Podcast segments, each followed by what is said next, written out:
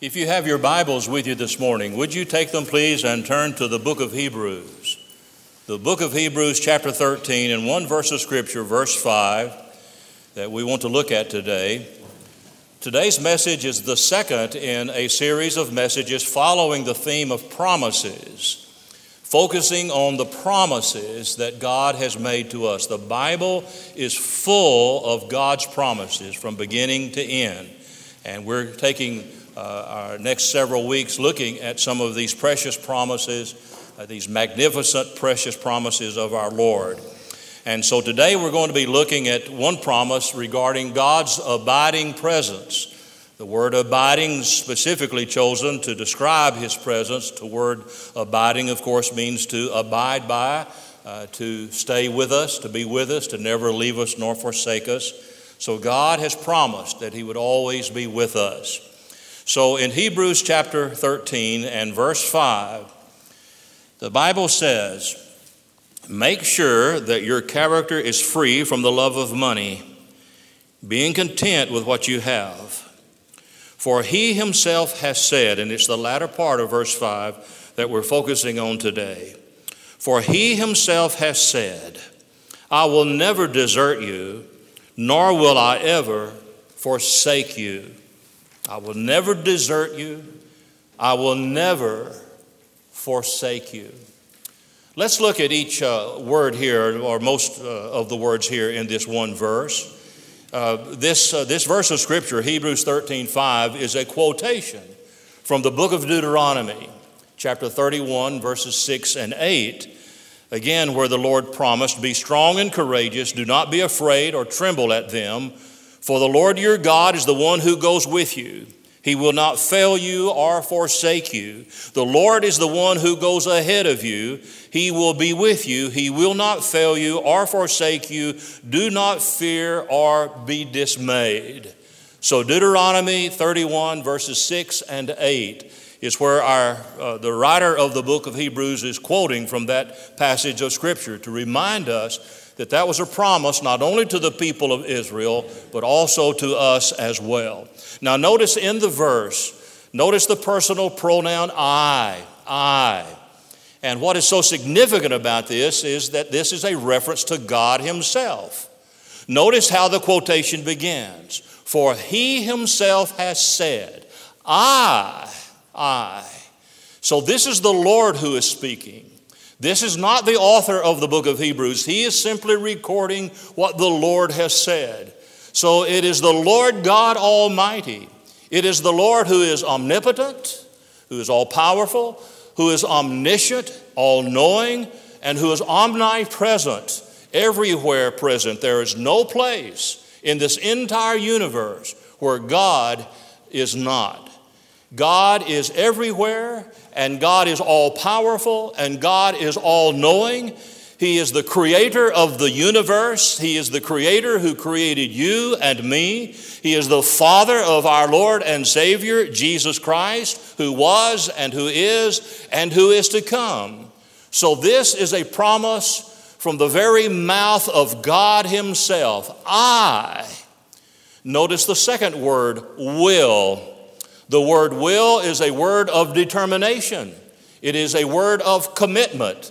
And those of us who've been married know exactly what those words mean when the preacher looks at you and say, "Will you take so and so to be your husband or your wife?" and you respond by saying, "I will." And when your wife gives you a command, you respond by saying, "I will." So it is a word of determination. It is a word of commitment.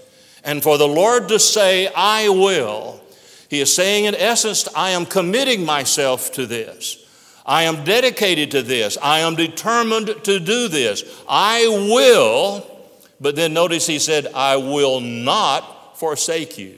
Well, to state it positively, I will not forsake you or desert you. Positively, you can say, Well, I will be with you. I will always be with you. I will never abandon you. So, this is a wonderful, inspiring verse of Scripture talking about the ever presence, abiding presence of the Lord God Almighty. Notice the word desert. That is also translated leave if you have the King James Version of the Bible or the New King James. He says, I will never leave you. And this word leave is an interesting word. In the English language, we only have the one word leave. But in the Greek language, it's a word that means I'll never send you back. I will never relax my grip on you. I will never loosen that grip on you. I will never let you sink, is literally what the word means. Now, you cannot see this in the Greek language, and I don't mean to be technical with you at all, but in the Greek language, it's a double negative. And to translate it, it would read, I will not, I will not cease to sustain and uphold you. I will not, I will not leave you. I will not let my grip on you loosen. I will hold you and I will be with you. I will not, I will not leave you. Notice the word forsake, as though the word desert or leave was not enough. He says, I'm not going to leave you. I'm not going to, to uh, desert you. I'm not going to forsake you. And this word forsake literally means I'm not going to abandon you. I'm not going to leave you in a difficult place or in a difficult situation. I'll never let you down. That's literally what he is saying. I'm not going to leave you alone. I'm not going to turn my back on you. I'm going to be with you every step of the way, every moment of every day. And I, will never send you back. I'll never loosen my grip on you. I will be with you through thick and thin, through success as well as failure. And when he uses the word forsake, he uses the word in the Greek language negatively three times. So instead of just saying, I will not, I will not, for emphasis' sake, he is saying, I will not, I will not, I will not let you down. I will promise to always be with you, always to be with you. So, this, you can see how wonderful a promise like this is to know no matter what, God has committed Himself to be with you every moment, every step of the way. You might ask, well, when did God ever say this? Well, He said it to Jacob. In the book of Genesis, chapter 28 and verse 15, the Lord said, Behold, I am with you, Jacob. I will keep you wherever you go. I will bring you back to this land, for I will not leave you until I have done what I've promised you. So he made that promise to Jacob. He also made it to Moses. In Deuteronomy 31 6, the Bible says, Be strong and courageous. Do not be afraid or tremble at them, for the Lord your God is the one who goes with you. He will not fail you, He will not forsake you. Can you imagine Moses being responsible for leading a million of people eh, eh, through the wilderness and into the promised land on the promise that God said, Moses, I'm going to be with you every step of the way. I'm not going to turn you loose, abandon you to be on your own. I am going to be with you. I will not fail you. I will not abandon you. Notice not only did he say it to Jacob and Moses, he said it to Joshua. After Moses died, it fell, uh, the leadership reins of responsibility fell upon the shoulders of Joshua. And so in Joshua chapter 1 and verse 5, this is what God said to Joshua No man will be able to stand before you all the days of your life. Just as I have been with Moses, I will be with you. I will not fail you, nor will I forsake you. Not only that, he said it to the people of Israel through the prophet of Isaiah Isaiah chapter 41 in verse 10. Do not fear, for I am with you. Do not anxiously look about you, for I am your God. I will strengthen you. Surely I will help you. Surely I will uphold you with my righteous right hand. And then the Lord Jesus himself said this to his disciples, teaching them to observe all things whatsoever I've commanded you. And lo, I am with you always even unto the end of the age. The word sometimes is translated to the end of the world, but it's to the end of the age. The Lord has said, I will be with you. I will never abandon you. I will never forsake you. There are three basic ideas that I want to develop today as we think about the promise of God's abiding presence. And the first idea has to do with the unique presence of God in the believer. In the believer. Now, notice on your outline, I believe there has been printed for you the passage of Scripture from John 14, 16, and 17. John 14, verses 16 and 17 says, I shall ask them. Now, this is Jesus talking, and he's talking to his disciples, and he's making reference to the Holy Spirit.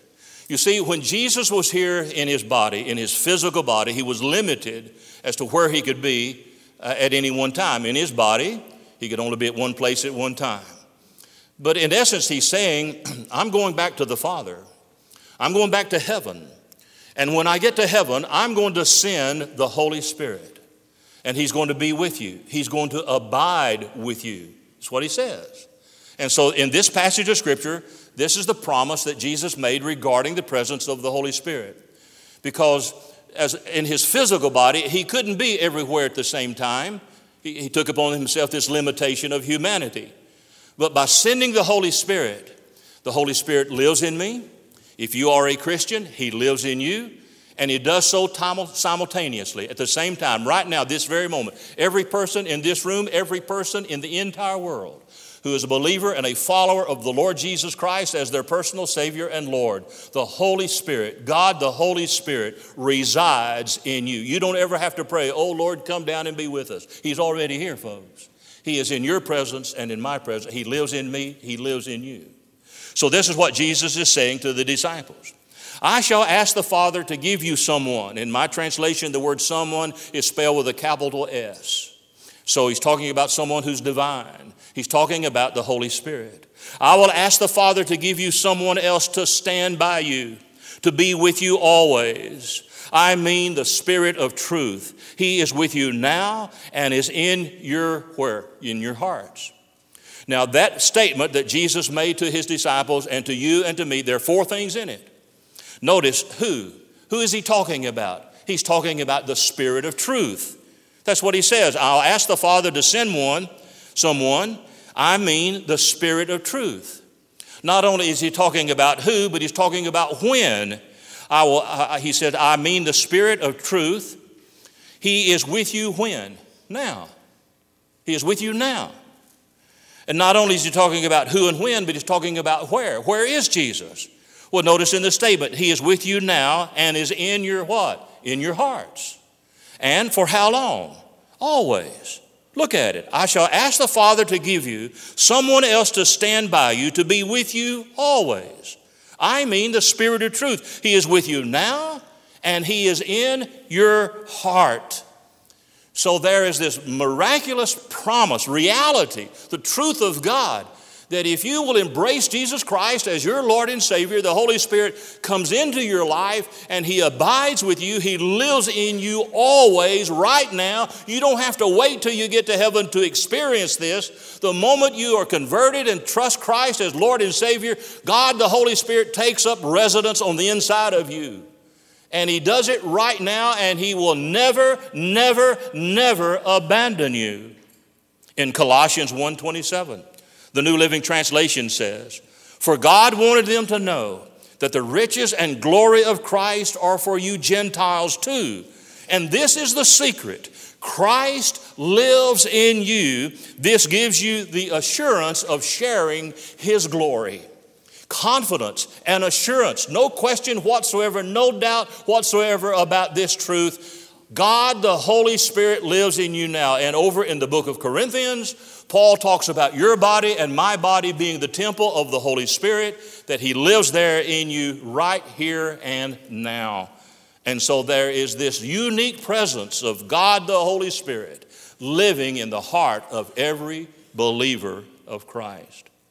Notice the second truth not only the unique presence of God in the believer, but the unlimited presence of God in life's situations. In life's situations. No matter what, no matter when, no matter where, no matter why, God will be with you in all of life's circumstances. Now, time, of course, will not permit me to list all of the situations in life in which God will be present with you. you are unique in your life and my, in my life. Uh, and, and I've just listed three or four that are here. It, it's an unlimited list of situations in your life uh, where God will be with you and is with you every step of the way. The first one that I've listed, however, has to do with troubles and trials. Because everybody has troubles and trials. Yours may be different than mine, but we all have them. As someone has said, I've got a heap of troubles and I've got to work them out. But as I look around and see, there's trouble all about. And when I see my troubles, I just look up and grin and count all the troubles that I'm not in. Uh, so we've all got troubles. You've got troubles. I've got troubles. All of God's children has troubles, okay? We all do. We all have trials. We all have temptations. But God has promised to be with us. Look at Psalm 46 1 in your Bible or on your outline. God is our refuge and strength, a very present help in trouble. God is our refuge, He hides us. God is our strength, He helps us. The two go together. God is with us to hide me in the, in the midst of troubles, uh, to find in Him, He's my refuge. He's the one to whom I turn. And of course, He's there to help me not just to hide me, but to help me. The word trouble here, he says, God is our refuge and strength, a very present help in trouble. The word literally means uh, to be in, in, to be in a uh, between a rock and a hard place, to use an East Texas uh, uh colloquialism. Uh, we, we say, man, we're between a rock and a hard place. We're just in a very difficult situation. Uh, we have our backs up against the wall, so to speak. We're in a tight squeeze. We're in a pinch when things really get bad for us. That's what the word means, literally, when it, it just gets down, down, down, down. Uh, in, in the Psalms uh, 46, from which, uh, if you have your Bibles, just turn to it for just a moment. Psalm 46. In Psalm 46, uh, he is describing a, a physical, uh, earthly uh, description of, of, of, things that are happening in the world. but look at Psalm 46 for just a moment beginning with verse 2. Psalm 46 and verse 2. This is where, in verse 1, is where I got the verse of Scripture God is our refuge and strength, a very present help in trouble. But then notice how he begins to describe the trouble with verse 2. Therefore, you will not fear, though the earth shall change. Well, is the earth changing? You bet it is. It's changing every day. Should it change? Yes. Will God be with you? Don't be afraid. Notice verse 2 and though the mountains slip into the heart of the sea, uh, so what if the mountains, so what if the earth disappears? God's with us. Verse 3 Though its waters roar and foam, though the mountains quake at its swelling pride, he says, There is a river whose streams make glad the city of God, the holy dwelling places of the Most High. God is in the midst of her. She will not be moved. God will help her from morning dawns. When morning dawn, dawns, the nations uh, make an uproar, the kingdoms totter the, nations make an uproar, talk about the, the war and the, the trouble that uh, we, we see in, going on among nations today. And the kingdoms are tottering. He raised his voice, the earth melted, the Lord of hosts is with us, the God of Jacob is our stronghold. So he takes these earthly catastrophes and saying, God's still in control. And God is our refuge and our strength. He will hide you and He will help you. Don't be afraid. He's not going to abandon you. In Nahum, the book of Nahum, chapter 1, and verse 7. The Lord is good, a stronghold in the day of trouble, and He knows those who take refuge in Him. You take refuge in the Lord because He knows you. He knows what you're going through. He knows you by your name. He, he counts every hair on your head, uh, whether it's just one or several. He knows everything there is about you. And in your time of trouble, when you find refuge in the Lord, He knows that. If the little sparrow falls to the ground, and he notices a little sparrow. Don't you think you are of greater value than a sparrow, a little bird? Yes. God loves you and he cares for you and has made a commitment to you. I'm never going to abandon you, even in your trials, even in your troubles. Let me give you three examples of some troubles, two of them out of the Old Testament. First one it has to do with, with uh, the, he, the three Hebrew children. Remember the book of Daniel? Uh, the, the three Hebrew children, we think of them as little bitty children. Actually, they were grown men. I believe.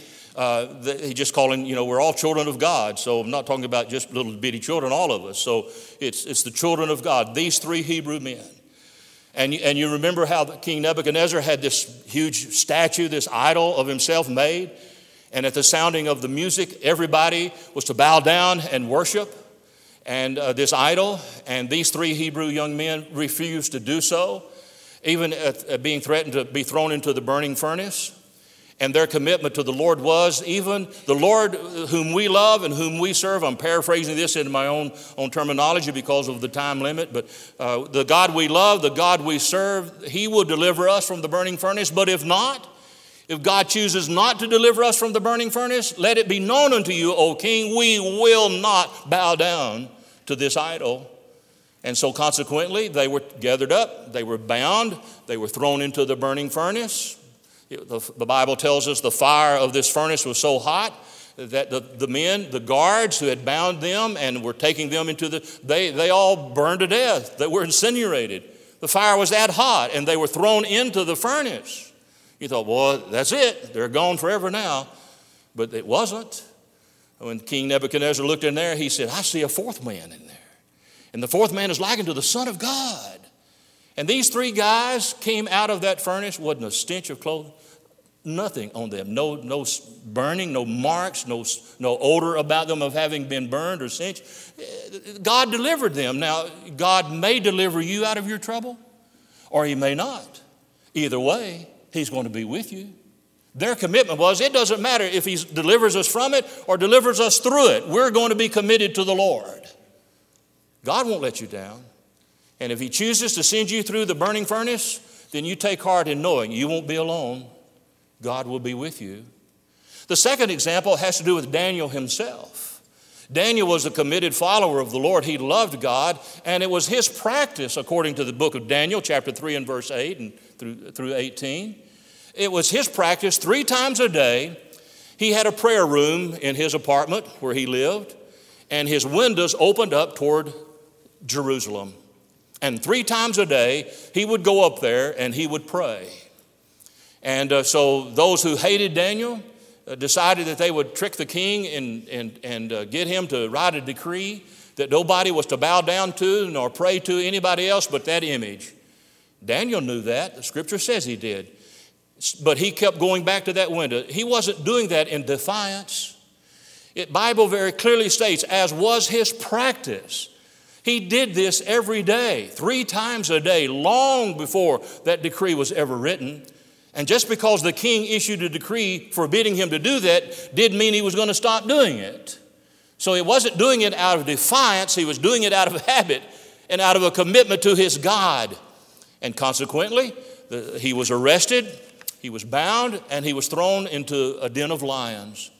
And uh, God sent his angel down there and closed the mouth of those lions, put a muzzle on the mouth of those lions. Old King Nebuchadnezzar got scared. He, he, he went up to the entrance to the, to the den where those lions were and, and where Daniel had been thrown, and he said, Oh, Daniel, are you okay?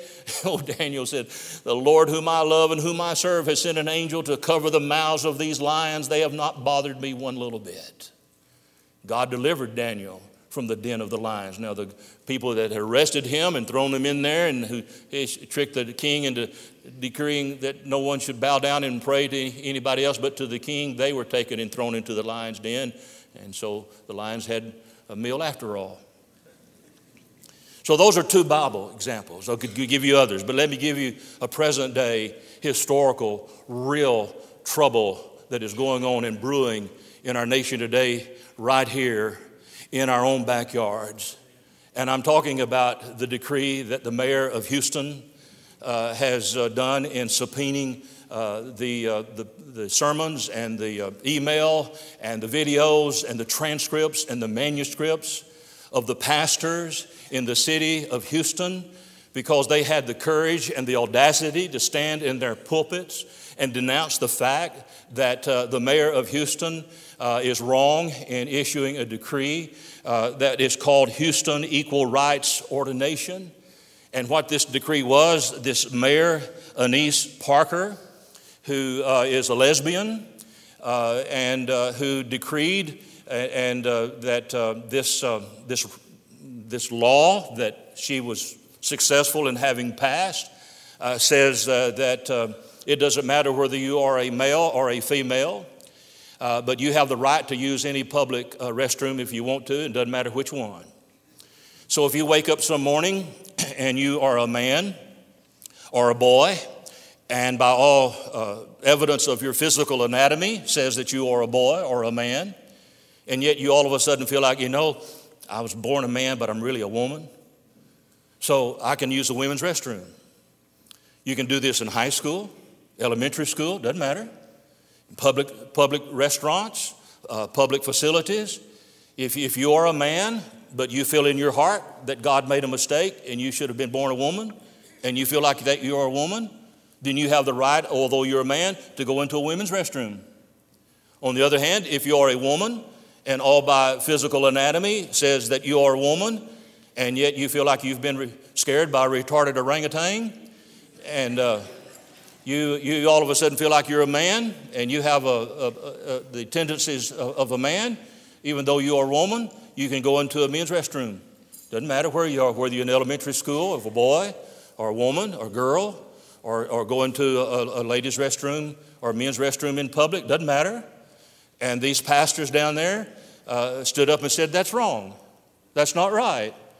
And so this mayor uh, twisted the arms of the council members of, of the city council, and they've issued a decree and a ruling and a law, and that she is demanding that those pastors turn over the manuscripts of their sermons. Uh, that may have any reference whatsoever to homosexuality or to her as a mayor or to any of the, the principles that are set forth in this uh, uh, Houston Equal Rights Ordinance known as HERO, uh, Houston Equal Rights Ordinance, and uh, they will go through those. And if you don't do that, they're going to throw you in jail and fine you, or do both. And thank God that there have been those pastors who've refused to turn in those manuscripts or those emails or uh, anything else that they might have said, no matter what. And, uh, and so they're, they're having to pay a price for this too. So it happens in our day and our time too, folks. And thank God, right now it hasn't spread to our city. And we thankfully have uh, good, good people who serve on our city council. And the mayor's a personal friend of mine. I talked with him, you know, a little bit last night, but so forth. The funny thing about it, you remember uh, here a few days ago, an article came out in the paper, said he was a member of our church. Actually, he's a member of the First Methodist Church. And the, uh, the uh, editor or the journalist who was doing the recording of it uh, got it mixed up because he's gone with our group who've gone to Ecuador on a medical mission uh, trip, and he's bought a, a portable dental uh, setup that he can take with him and actually drill uh, people who would never have dental care and, and pull teeth and do whatever he needs to as a dentist. And so he's been with us now two or three times.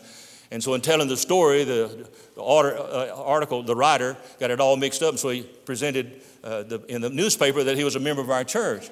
I cornered him up and I said, uh, Mayor, I said, I've been checking the records, and uh, you're a member of our church, and you're way behind on your tithe.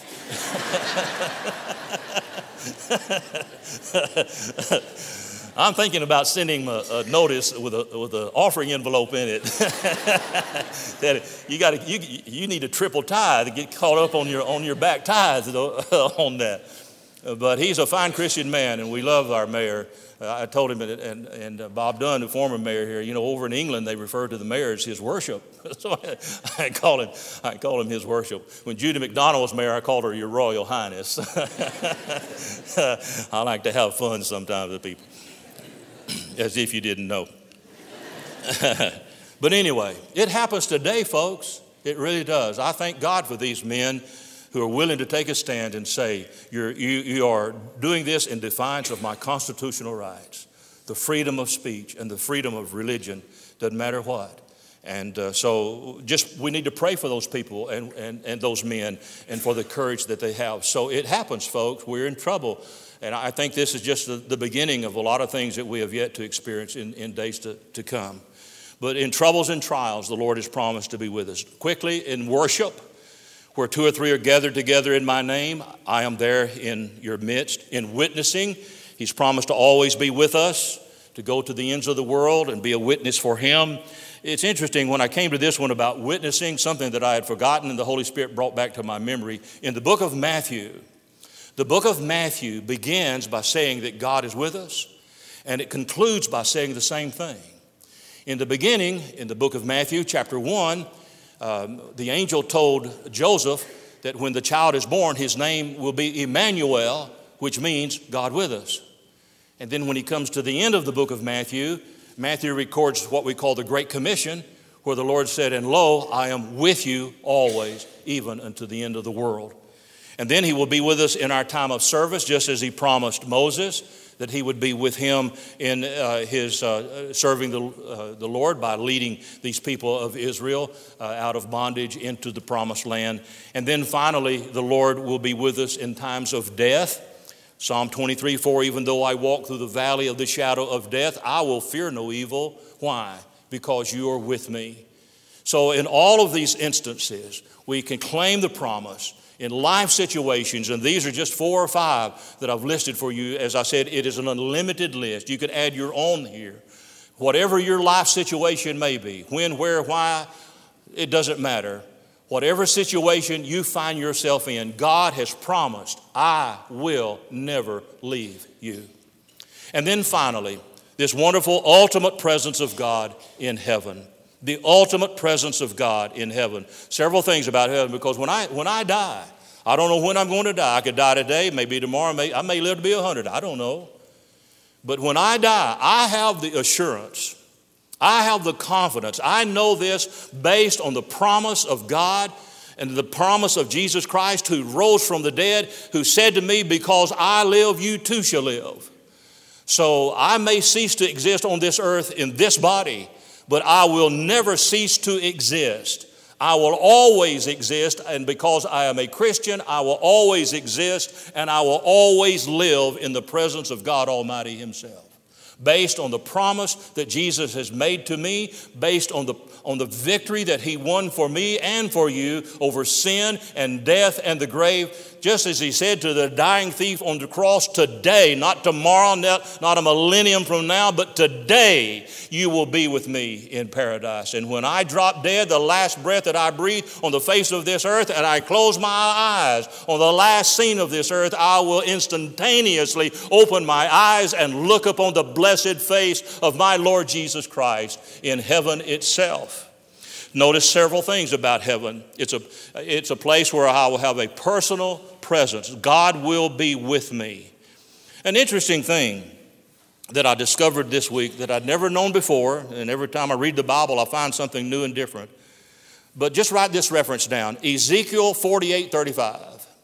Ezekiel 48 35. The last word, or let me, the last name, there are many names in the Bible about God, uh, who God is uh, Jehovah Jireh, and so forth.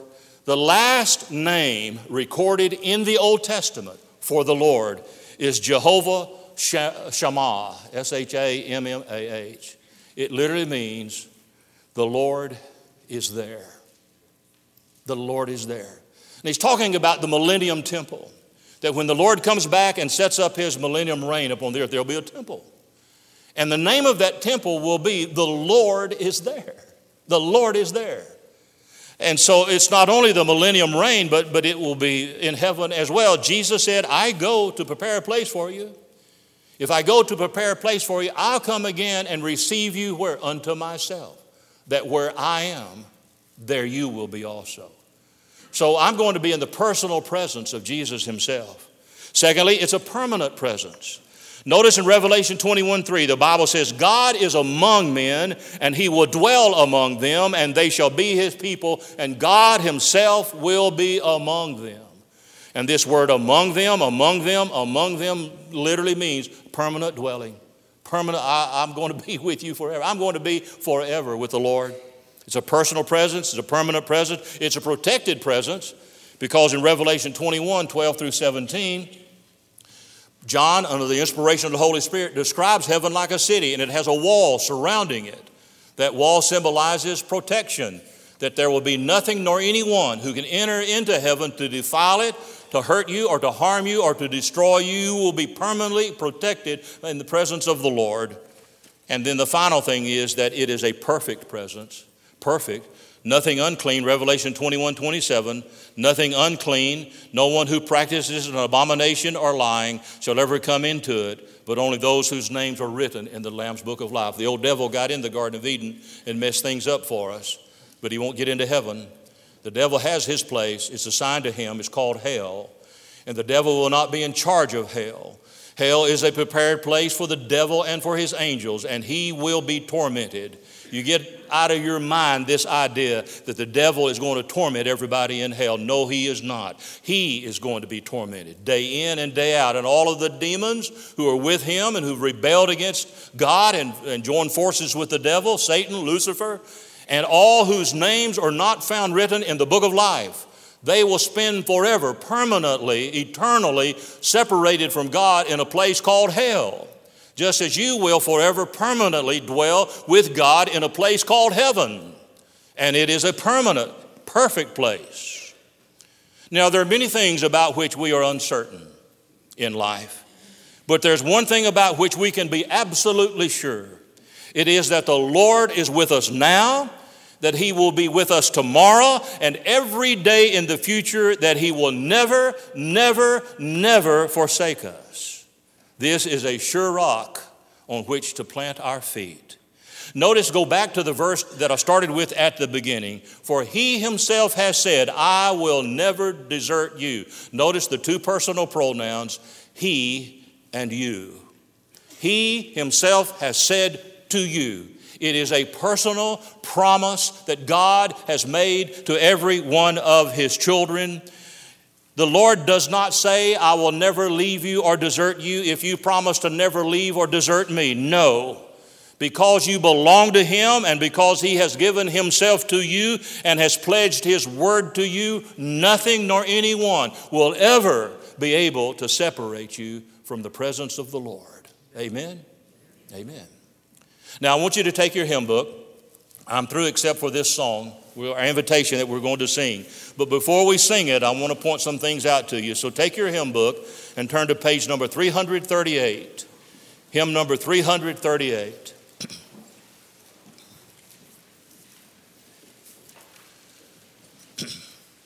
Page number 338, you find the words to the hymn, How Firm a Foundation, written by a man named John Rippon. John Rippon was, uh, if you'll notice at the bottom of the page, uh, it has uh, his name there as the, as the author.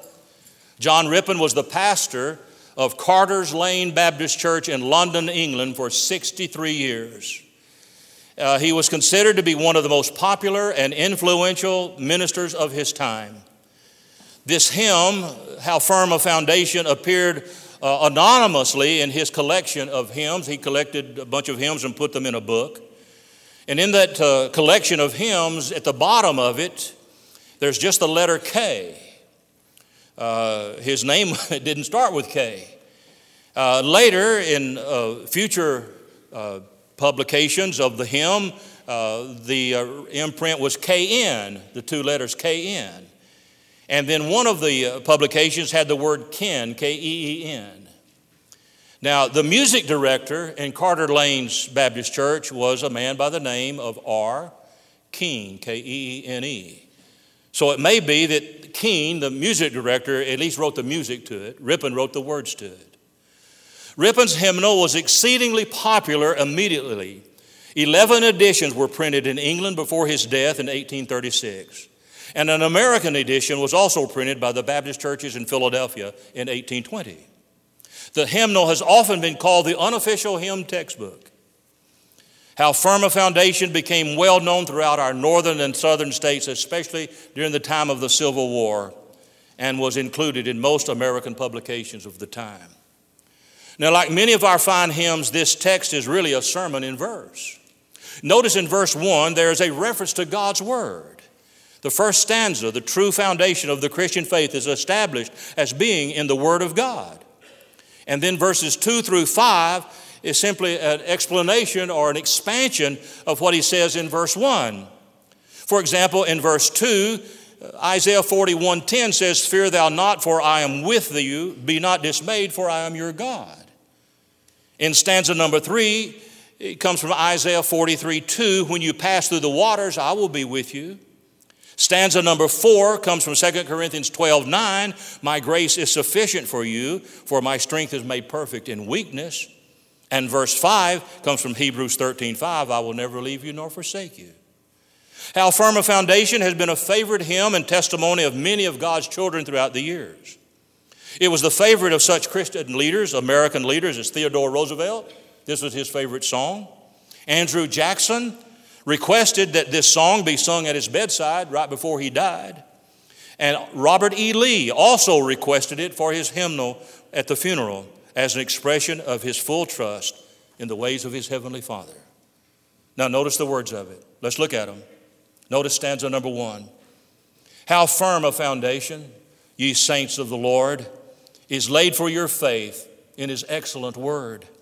What more can he say than to you he hath said, to you who for refuge to Jesus have fled? Fear not, I am with you. Oh, be not dismayed, for I am your God and will still give you aid. I'll strengthen you, help you, cause you to stand, upheld by my righteous, omnipotent hand. When through fiery trials your pathway shall lie, my grace all sufficient shall be your supply. The flame shall not hurt you, I only design thy dross to consume and thy gold to refine. The soul that on Jesus hath leaned for repose, I will not, I will not desert to his foes.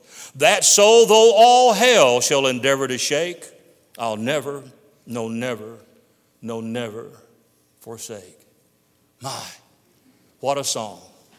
So, this is going to be our hymn of invitation. God is here today. He is present in this room. If you are a Christian, He lives within you. If you are not a Christian, his presence is here today to bring conviction to your heart of your sins and of your need to turn from your sins and to turn to the Lord Jesus Christ and embrace Him as your Lord and Savior and invite Him to come and take up residence in your heart so that He will be with you forever. And when it comes time for you to die, you'll not have to be afraid though you walk through the valley of the shadow of death, for God will be with you. If you're here today and as a Christian, you're looking for a church home, your membership is somewhere else, but you feel this is where God would have you to come. God, the Holy Spirit, will lead you if that is His will and His desire for your life. I'll be here at the front to receive you as you follow His will. Let's stand, please. And as we sing, you come.